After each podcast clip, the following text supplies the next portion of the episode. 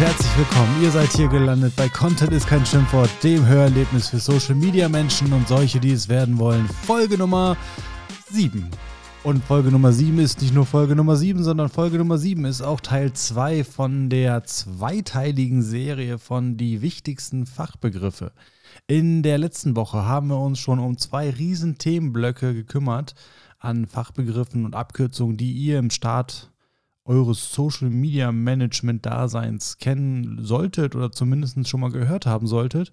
Und jetzt in Teil 2 geht es um die zweiten Blöcke an kurzen Fachbegriffen Abkürzungen, die ich euch rausgesucht habe, wo ich am Anfang so ein bisschen gestruggelt habe, die ich auch oft verwechselt habe mit anderen Dingen und äh, erst im Laufe der Zeit so ein bisschen Deutlichkeit in dieses ganze Berufsfeld für mich reingebracht haben. Aber bevor wir loslegen, wenn euch das Ganze hier gefällt, was ihr hier hört, dann vergesst nicht ein gefällt mir dazulassen, vielleicht ein Abonnement und ein Follow und ganz wichtig, bewertet den Podcast.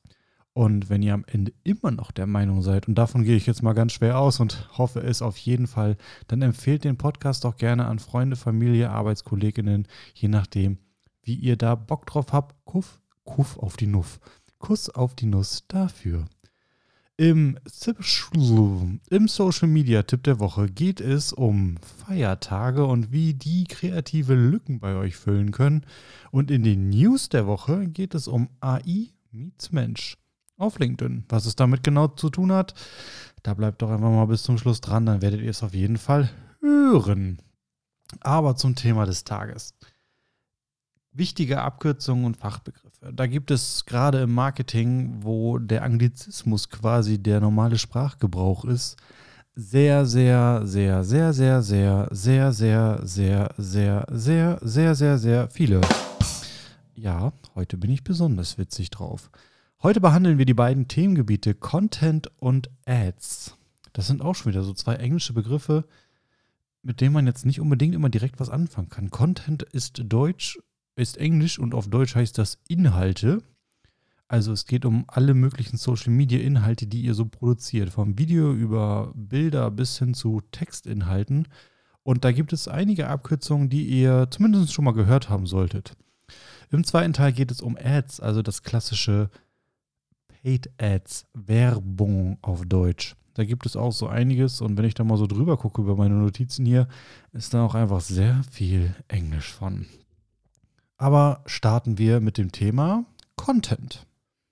Wenn es um Content geht und auch um Ads, das ist so ein ähm, zweischneidiges Schwert, kann man sagen, aber ich packe es hier bei Content rein, weil ich es gerade am Anfang sehr wichtig finde, dass ihr das schon mal gehört habt, ist das sogenannte A-B-Testing. Wenn ihr Social Media seitig, sei es jetzt in den Meta-Networks oder auf LinkedIn oder YouTube, Werbung schaltet, für die ihr bezahlt, dann wollt ihr natürlich, dass diese Werbung auch funktioniert und das ganze Geld nicht in den Orbit fliegt und euch nichts an äh, Return bringt. Gerade beim Thema Ads ist es sehr wichtig, dass ihr Erfahrungen sammelt, weil da kann man eigentlich nichts wirklich richtig machen und eine ganze Menge falsch.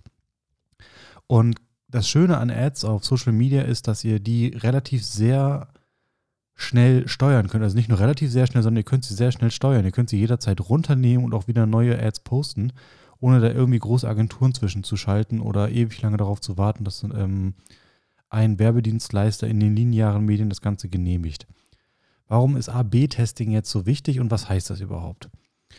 Stellt euch mal vor, ihr habt eine Werbung geschaltet, wo ihr ein CTA, also ein ähm, Call to Action, ein Button, wo drauf steht, jetzt mehr lesen, jetzt kaufen, jetzt überprüfen, jetzt weiß ich was alles. Kommen wir auch noch später zu, was ein CTA ist. Ähm, und da steht jetzt, jetzt kaufen. Und ihr merkt so, hm, irgendwie die Ad ist perfekt durchgestylt, der Text ist von einem professionellen Copywriter oder Copywriterin getextet. Eigentlich ist alles geil. Jetzt wollt ihr natürlich herausfinden, woran liegt es, dass es nicht ganz die Erfolge hat, die ihr eigentlich erzielen wollt. Jetzt nehmt ihr diese ganze Ad, wie sie ist, und anstatt jetzt kaufen auf dem CTA zu schreiben, schreibt ihr darauf mehr Informationen.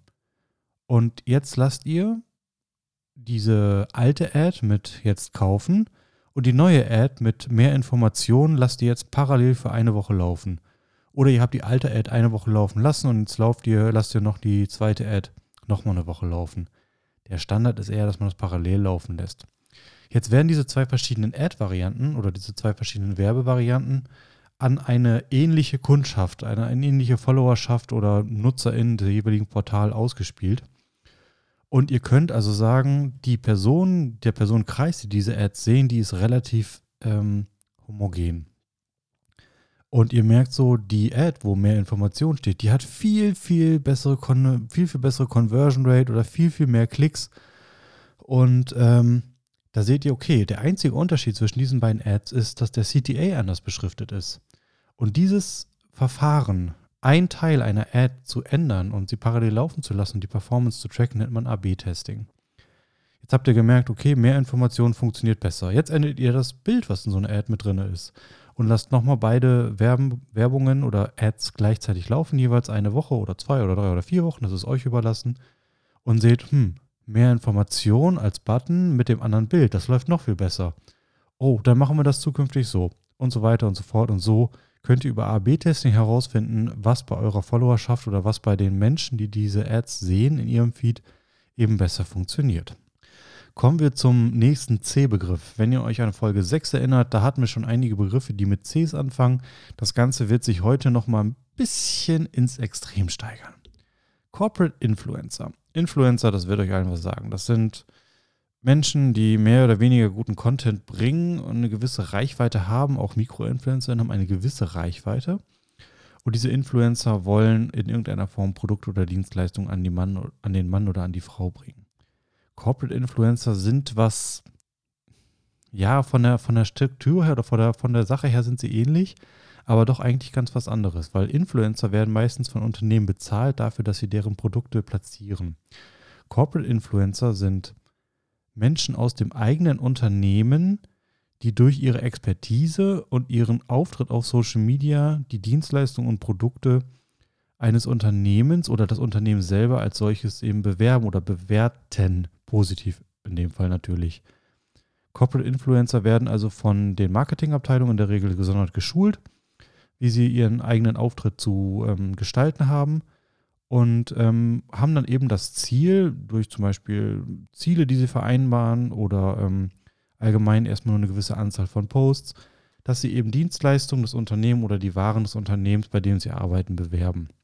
Das Ganze hat den riesen Vorteil, dass ähm, nicht das Unternehmen also mit dem Unternehmensaccount das bewirbt, was sie bewerben wollen, sondern eben natürliche Personen. Das heißt, mehr Vertrauenswürdigkeit, größeres Netzwerk, das sie bespielen und eben auch den Riesenvorteil, man interagiert mit einer Person und nicht mit einem Unternehmen. Der nächste Begriff, das sind sogenannte CMS, Content Management Systeme. Content Management Systeme, CMS, da wird es jetzt sehr verschiedene Meinungen geben, was das jetzt genau ist. Allgemein kann man sagen, dass mit Content Management Systemen Social Media Auftritte als solche verwaltet werden. Das heißt, das sind Tools, wo ihr eine Keyword-Recherche betreiben könnt, womit ihr eure Postings planen könnt, wo ähm, Texte, Vorschläge, Textvorschläge ähm, generiert werden, wo Hashtags gesucht und generiert werden, wo ihr eine Auswertung und der Performance eurer Accounts einwählen könnt, wo ihr eventuell sogar Kampagnen planen könnt, wo ihr Kampagnen auswerten könnt, wo ihr Lead-Management mit betreiben könnt, zum Beispiel, wo so ein CMS da eine große Schnittmenge mit einem CRM, also einem Customer Relationship Management System hat das sind in der Regel CMS, eines der größten und bekanntesten CMS mit einem sehr, sehr riesigen Umfang. Jetzt hier, ja, es ist keine Werbung, ich werde dafür nicht bezahlt, aber ein Name, den man da mal gehört haben sollte, ist HubSpot. Das ist so ein klassisches CMS. Das nächste ist das sogenannte Employer Branding. Employer Branding heißt im Endeffekt, wie ist der Arbeitgebende oder die arbeitgebende Entität, das Unternehmen, das jemanden anstellt, gebrandet. Das heißt, ähm, wie wird dieses Unternehmen dargestellt? Wie, äh, welche Elemente benutzt dieses äh, Unternehmen? Welche Kommunikationsstrategie steckt dahinter? Wie ist eben das Branding des Einstellenden? Das kann in tausend verschiedenen Ausführungen geschehen. Was genau damit in eurem Unternehmen oder in der Agentur gemeint ist, das solltet ihr dann nochmal herausfinden. Ist aber eigentlich gar nicht so kompliziert. Es heißt aber im Endeffekt, wie ist die Brand des Arbeitgebers da dargestellt. Employee Branding ist dann genau das Gegenteil. Wie werden die arbeitnehmenden Personen eines Unternehmens dargestellt? Werden diese eventuell als Corporate Influencer genutzt oder wie ist die Kommunikation gegenüber Arbeitnehmenden in den Social Networks. Der nächste Begriff aus dem Bereich Content ist, sind die sogenannten Listicles und Karussells. Die fasse ich jetzt einfach mal zusammen. Das sind nämlich zwei verschiedene Content-Arten. Listicles ist ein komischer Begriff für Listen-Content. Das heißt, die Top 10 Kameras 2023. Diese 20 Tipps solltet ihr beachten, wenn ihr eure Bilder bearbeitet. Diese fünf Influencer solltet ihr auf dem Schirm haben, wenn ihr euch fürs Thema Marketing interessiert und, und, und. Also irgendwelche Listen, die zusammengestellt werden und in der Regel hoffentlich gut recherchiert sind und nicht einfach nur werblichen Content sind. Was ist der Vorteil von Listicles? Das ist sogenannter Easy Shareable Content, also sehr leicht zu teilender Content, weil der ist oft allgemeingültig, einfach verständlich und bringt sehr viele Klicks in der Regel. Karussells, das wird den meisten von euch ein Begriff sein. Karussells ist einfach nicht nur ein Bild, sondern eine Mehrzahl von Bildern, die nicht in einem Raster dargestellt werden, in einer Collage, sondern eben nacheinander. Das heißt, ihr müsst nach links und rechts swipen, um die verschiedenen Bilder zu sehen. Warum sind Karussells so interessant? A, könnt ihr viel mehr Bildmaterial in einen Post reinpacken, das heißt, der Informationsgehalt auf der visuellen Ebene ist wesentlich höher. B bringen Karussells einfach eine riesen Clickrate und Engagement Rate, weil um Bilder zu swipen, muss man mit dem Content interagieren, da draufklicken und schon habt ihr viel mehr Klicks, als wenn ihr ein einfaches Bild verwendet. Von Karussell spricht man in der Regel ab drei Bildern. Zwei können theoretisch auch schon eins sein, allerdings werden zwei oder drei Bilder auch oft noch in einem Raster dargestellt, vor allem bei LinkedIn. Bei äh, Insta sind es in der Regel Karussells, sobald ihr mehr als ein Bild habt. Dann kommen wir zu dem super wichtigen Begriff, ich finde, CTA, Call to Action oder auf Deutsch Handlungsaufforderung. Ein CTA kann verschieden ausgestaltet sein. Der klassische CTA im Paid Ads Bereich, wo wir dann eben auch gleich noch zu kommen, ist ein Button, auf den ihr klicken sollt, um weitere Informationen zu bekommen, um einen Download zu aktivieren, auf eine Landingpage zu kommen, in einen Shop zu kommen, etc. Auf diesem CTA steht dann meistens jetzt reinhören, jetzt äh, informieren, jetzt shoppen, jetzt gucken, jetzt hören, was auch immer. Meistens so kurze, prägnante Aufforderungen, wo selbst dem absoluten DAO, also dem dümmsten anzunehmenden User, klar ist, okay, da muss ich jetzt draufklicken. Dann kriege ich das, was ich will. Das sind CTAs. CTAs können allerdings auch einfach Handlungsaufforderungen am Ende von einer Caption sein wo drauf steht, wenn ihr mehr Informationen haben wollt, dann klickt auch auf den Link hier oder für mehr Informationen klickt auf den Link in der Bio. Sowas alles, das sind CTAs. Warum sind CTAs wichtig? Mit Content selber verdient ein Unternehmen in der Regel kein Geld, sondern mit dem Verkauf von Produkten oder Dienstleistungen. Und Content soll eben dazu führen, dass ihr als Betrachterin euch mit diesem, mit diesen Produkten und mit der Dienstleistung auseinandersetzt da in den meisten Social Media Formen kein, kein direkter Shop mit eingebunden ist und wenn er verfügbar ist, wird es manchmal auch oder in der Regel nicht genutzt. Dafür sind CTAs eben da, um von dem Content eben dahin zu führen, dass ihr den Conversion Funnel weitergeht und eben zu KäuferInnen werdet. Dafür sind CTAs da. Also Call to Actions, meistens Buttons, wo man draufklickt oder auch Handlungsaufforderungen am Ende von Captions oder auf Bildern drauf. Beim nächsten Begriff muss ich sagen, habe ich lange überlegt, ob ich den mit rein tue. Ich habe mich dafür entschieden, dass ich es doch tue. Der Vlog. V-L-O-G. Vlog. Was ein Blog ist, das sollte jeder Mensch wissen, der sich in irgendeiner Form im Social Media Management auskennt. Was ein Vlog ist, wissen die meisten auch. Und ein Vlog ist ein, ähm, ein Neologismus, der sich aus, oder ein, ja, man kann schon fast sagen, Akronym, es ist eine Zusammensetzung aus Video und Blog. Also es ist ein Videoblog. Das heißt, ein Blogartikel, den man früher in Blogs reingeschrieben hat, also rein auf der visuell-textlichen Ebene arbeitend, den spricht man jetzt in Kameras zum Beispiel rein oder ins eigene Handy und macht damit einen Blogbeitrag auf Videoebene. Warum ist das so interessant? A ist Video wesentlich, wesentlich besser in der Performance als ein reiner Blogartikel. Die Hemmschwelle, ihn zu gucken, ist wesentlich geringer weil man muss nichts lesen, sondern sich einfach nur berieseln lassen. Und diesen Trend hat auch gerade der Kameramarkt äh, krass adaptiert für sich. Viele, viele Kameras, die heute rauskommen, sind für Vlogger geeignet. Das heißt, es gibt in der Regel die Möglichkeit, ein externes Mikro für einen viel, viel besseren Sound ähm, mit einzubinden. Die Bildqualität ist sehr gut und vor allem ist das ganze Ding einfach handelbar und man kann sich selber filmen. Das heißt, die Bildschirme die so zwischen 2008 und 2012 schon drehbar waren, die dann ganze Zeit lang nicht mehr nach vorne drehbar waren, sind jetzt wieder nach hinten drehbar, sodass man sich selber sehen kann, wenn man sich gerade selber filmt. Das ist ein sogenannter Vlog, ein Videoblog oder auch Videotagebuch. Kommen wir zum nächsten Punkt und das ist der sogenannte UGC. UGC, merkt euch bitte jetzt, wenn ihr das irgendwo hört, das ist Content Gold. Das ist das mit das wertvollste, was es gibt. UGC oder UGC steht für User Generated Content. Das heißt, Menschen, Privatpersonen in der Regel, erstellen Content zu eurem Unternehmen, weil sie euer Produkt oder eure Dienstleistung oder einfach nur das Unternehmen oder den Verein geil finden und machen damit indirekt Werbung. Warum ist das Zeug so wertvoll? Das hat drei, zwei, drei Gründe. A, User-Generated Content hat den Vorteil, ihr zahlt da nichts für. Der ist quasi kostenlos. Punkt zwei ist, euer Unternehmen, Dienstleistung, Produkt wird von einer Person beworben, die kein Geld dafür bekommt und nicht bei euch arbeitet oder als Influencer engagiert ist. Das heißt, die Glaubwürdigkeit, die so ein Mensch hat, die ist immens hoch. Eine Person, die wie du und ich ist und kein Geld dafür bekommt, findet das Produkt oder den Dienstleistung, Ware, Unternehmen, was auch immer geil und erzählt was darüber. Der nimmt sich Zeit dafür schneidet im Zweifel noch ein Video oder lädt das irgendwo hoch. Und das Ganze ist dann eben kostenlos für euch. Besseren Content gibt es nicht. Das ist so wertvoll, das Zeug, das könnt ihr euch gar nicht vorstellen. Allerdings kommt es auch nicht ganz so häufig vor. Vor allem im B2B-Bereich kommt es quasi gar nicht vor. Also wenn ihr da UGC habt, das, das ist wirklich richtig, richtig, richtig wertvoll.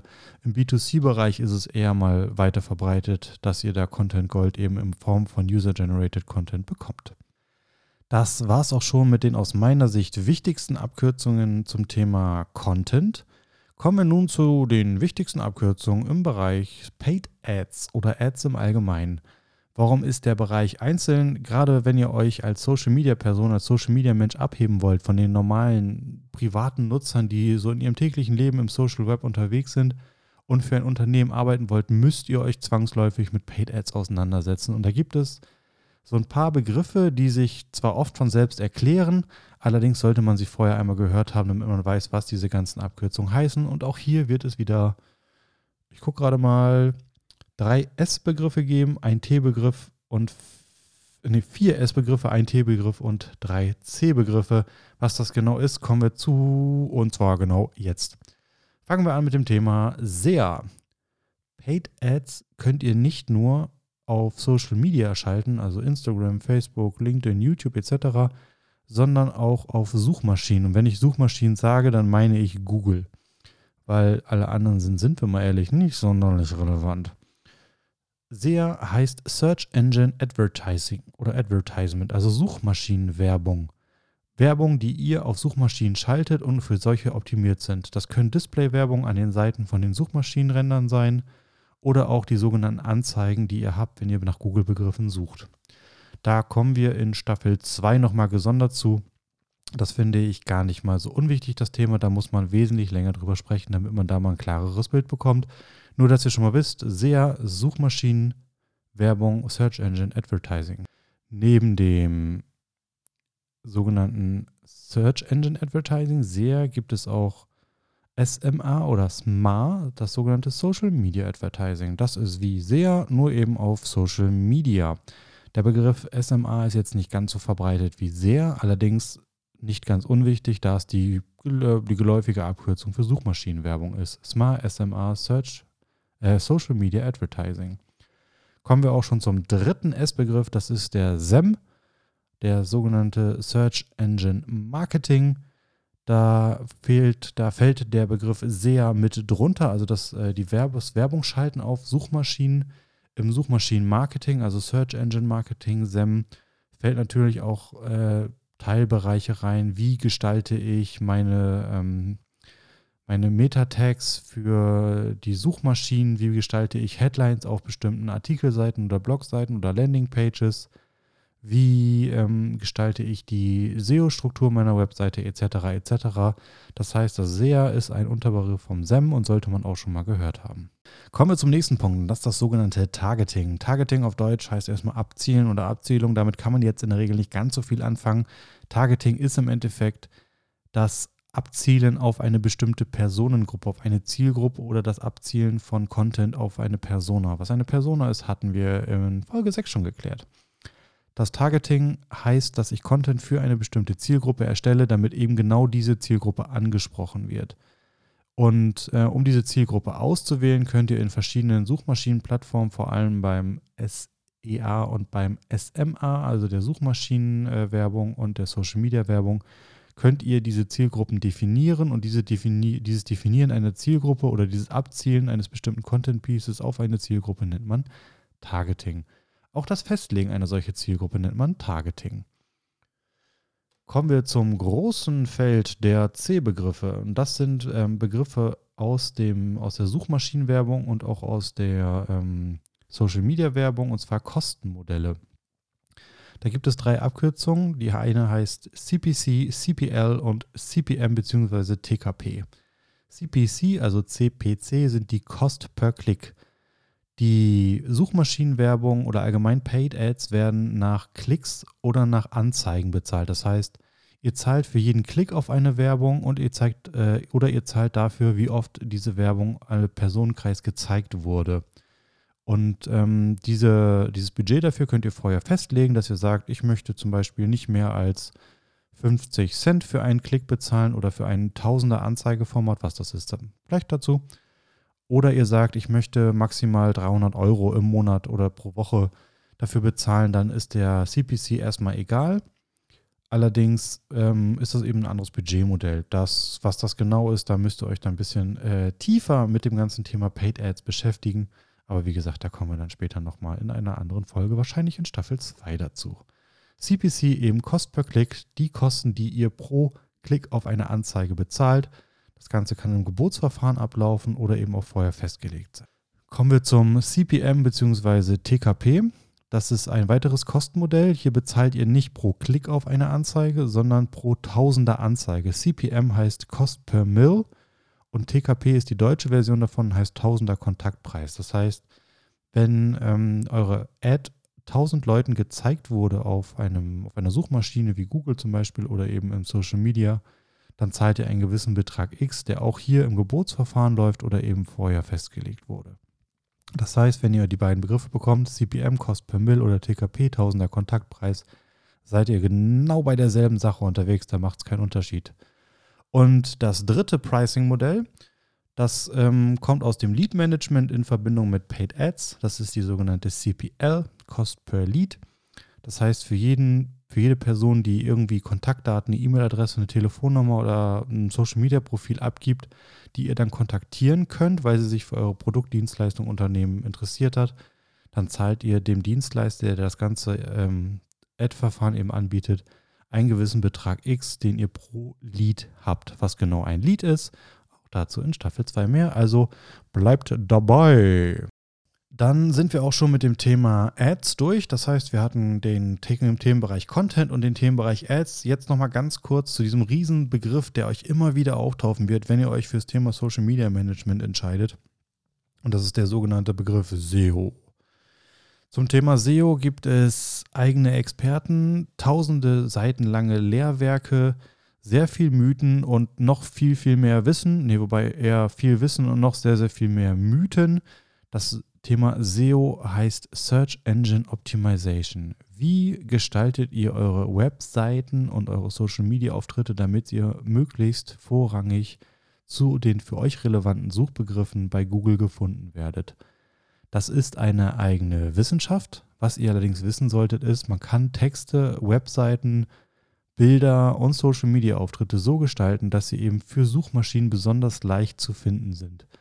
Und diese Wissenschaft dahinter, die sich damit beschäftigt, wie optimiere ich Sachen, um bei Suchmaschinen besonders gut gefunden zu werden, ist das sogenannte SEO, Search Engine Optimization. Und noch einen kleinen, witzigen, kleinen Faktor, ich finde ihn ganz witzig, also ich fand ihn zumindest amüsant, als ich ihn zum ersten Mal gehört habe. Das ist das sogenannte Burger-Menü. Das hat erstmal sehr, sehr, sehr, sehr, sehr, sehr wenig mit Essen zu tun sondern das sind diese kleinen Menü-Buttons, die ihr oben rechts oder oben links auf Webseiten und in Social-Media-Auftritten findet, wo ihr dann eben in das jeweilige Seitenmenü kommt. Diese drei übereinander gelagerten Striche. Manchmal sind es auch zwei, dann ist es eher ein kleiner Burger. Aber diese drei übereinander gelagerten Striche nennt man Burgermenü. Und mit diesem wichtigen Fakt zum Ende hin unserer Hauptthematik des heutigen Abends kommen wir auch schon zum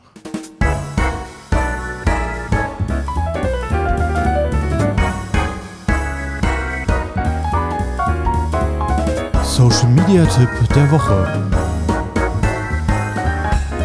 Auch heute wieder präsentiert von mir.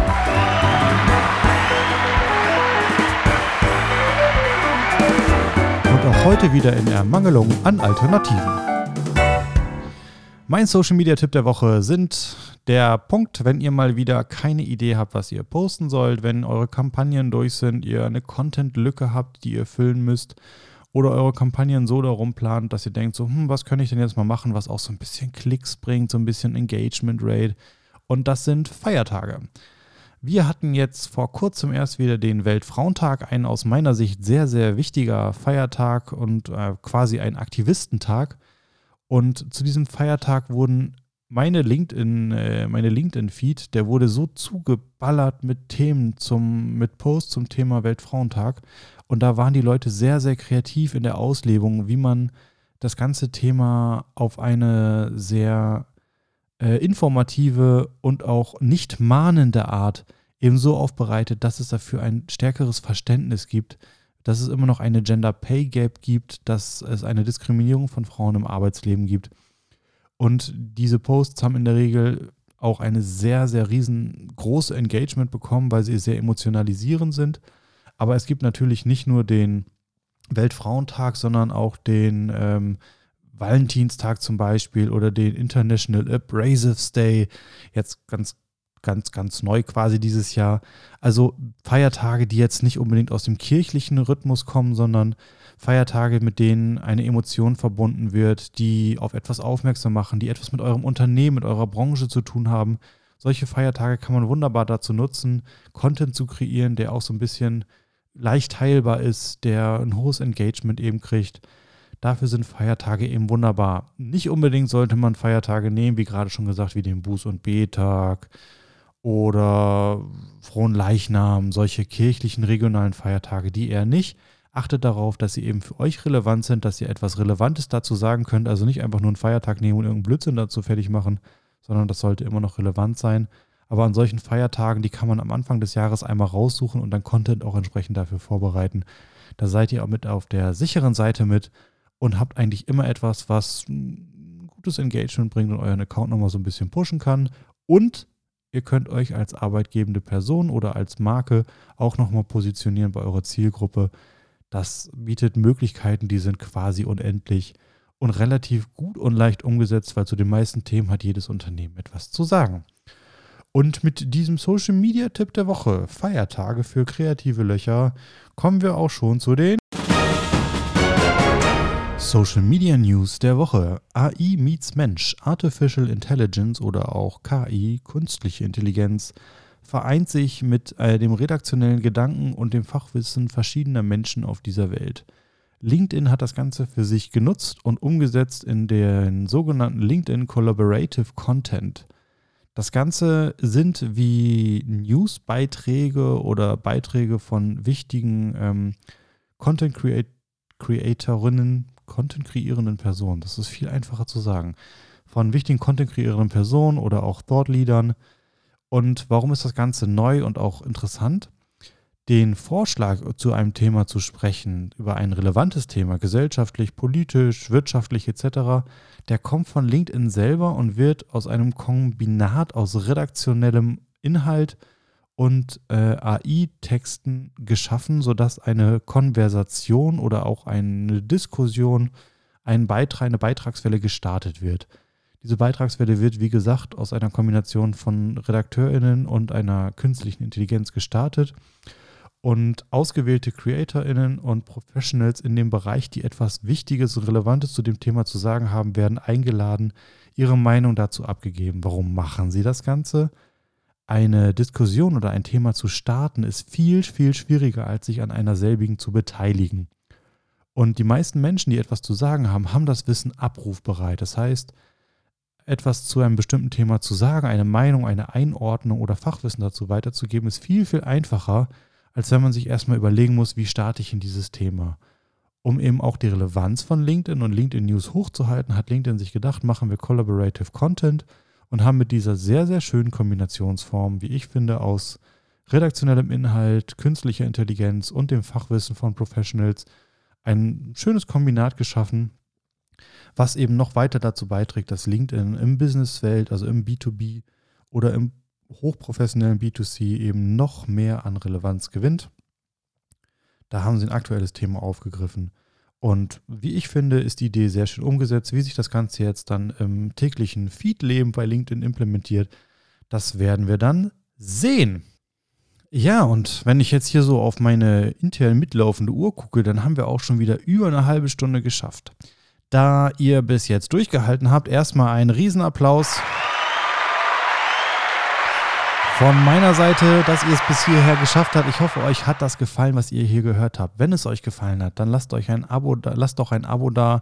Ganz wichtig, bewertet den Podcast, geht auf meine Webseite www.markusmitc.com und schreibt mir eure Meinung, vielleicht eure Wünsche und Ideen zu weiteren Themen für den Podcast hier, für das Hörerlebnis für Social Media Menschen und solche, die es werden wollen. Und wenn ihr ganz cool drauf seid, dann lasst doch eine Empfehlung bei euren Freunden, Familie und euren KollegInnen da. Empfehlt den Podcast, hört vielleicht noch ein zweites Mal rein. Wir haben noch sechs andere Folgen. Bis dahin wünsche ich euch noch einen schönen Tag, Abend, Nacht. Ciao.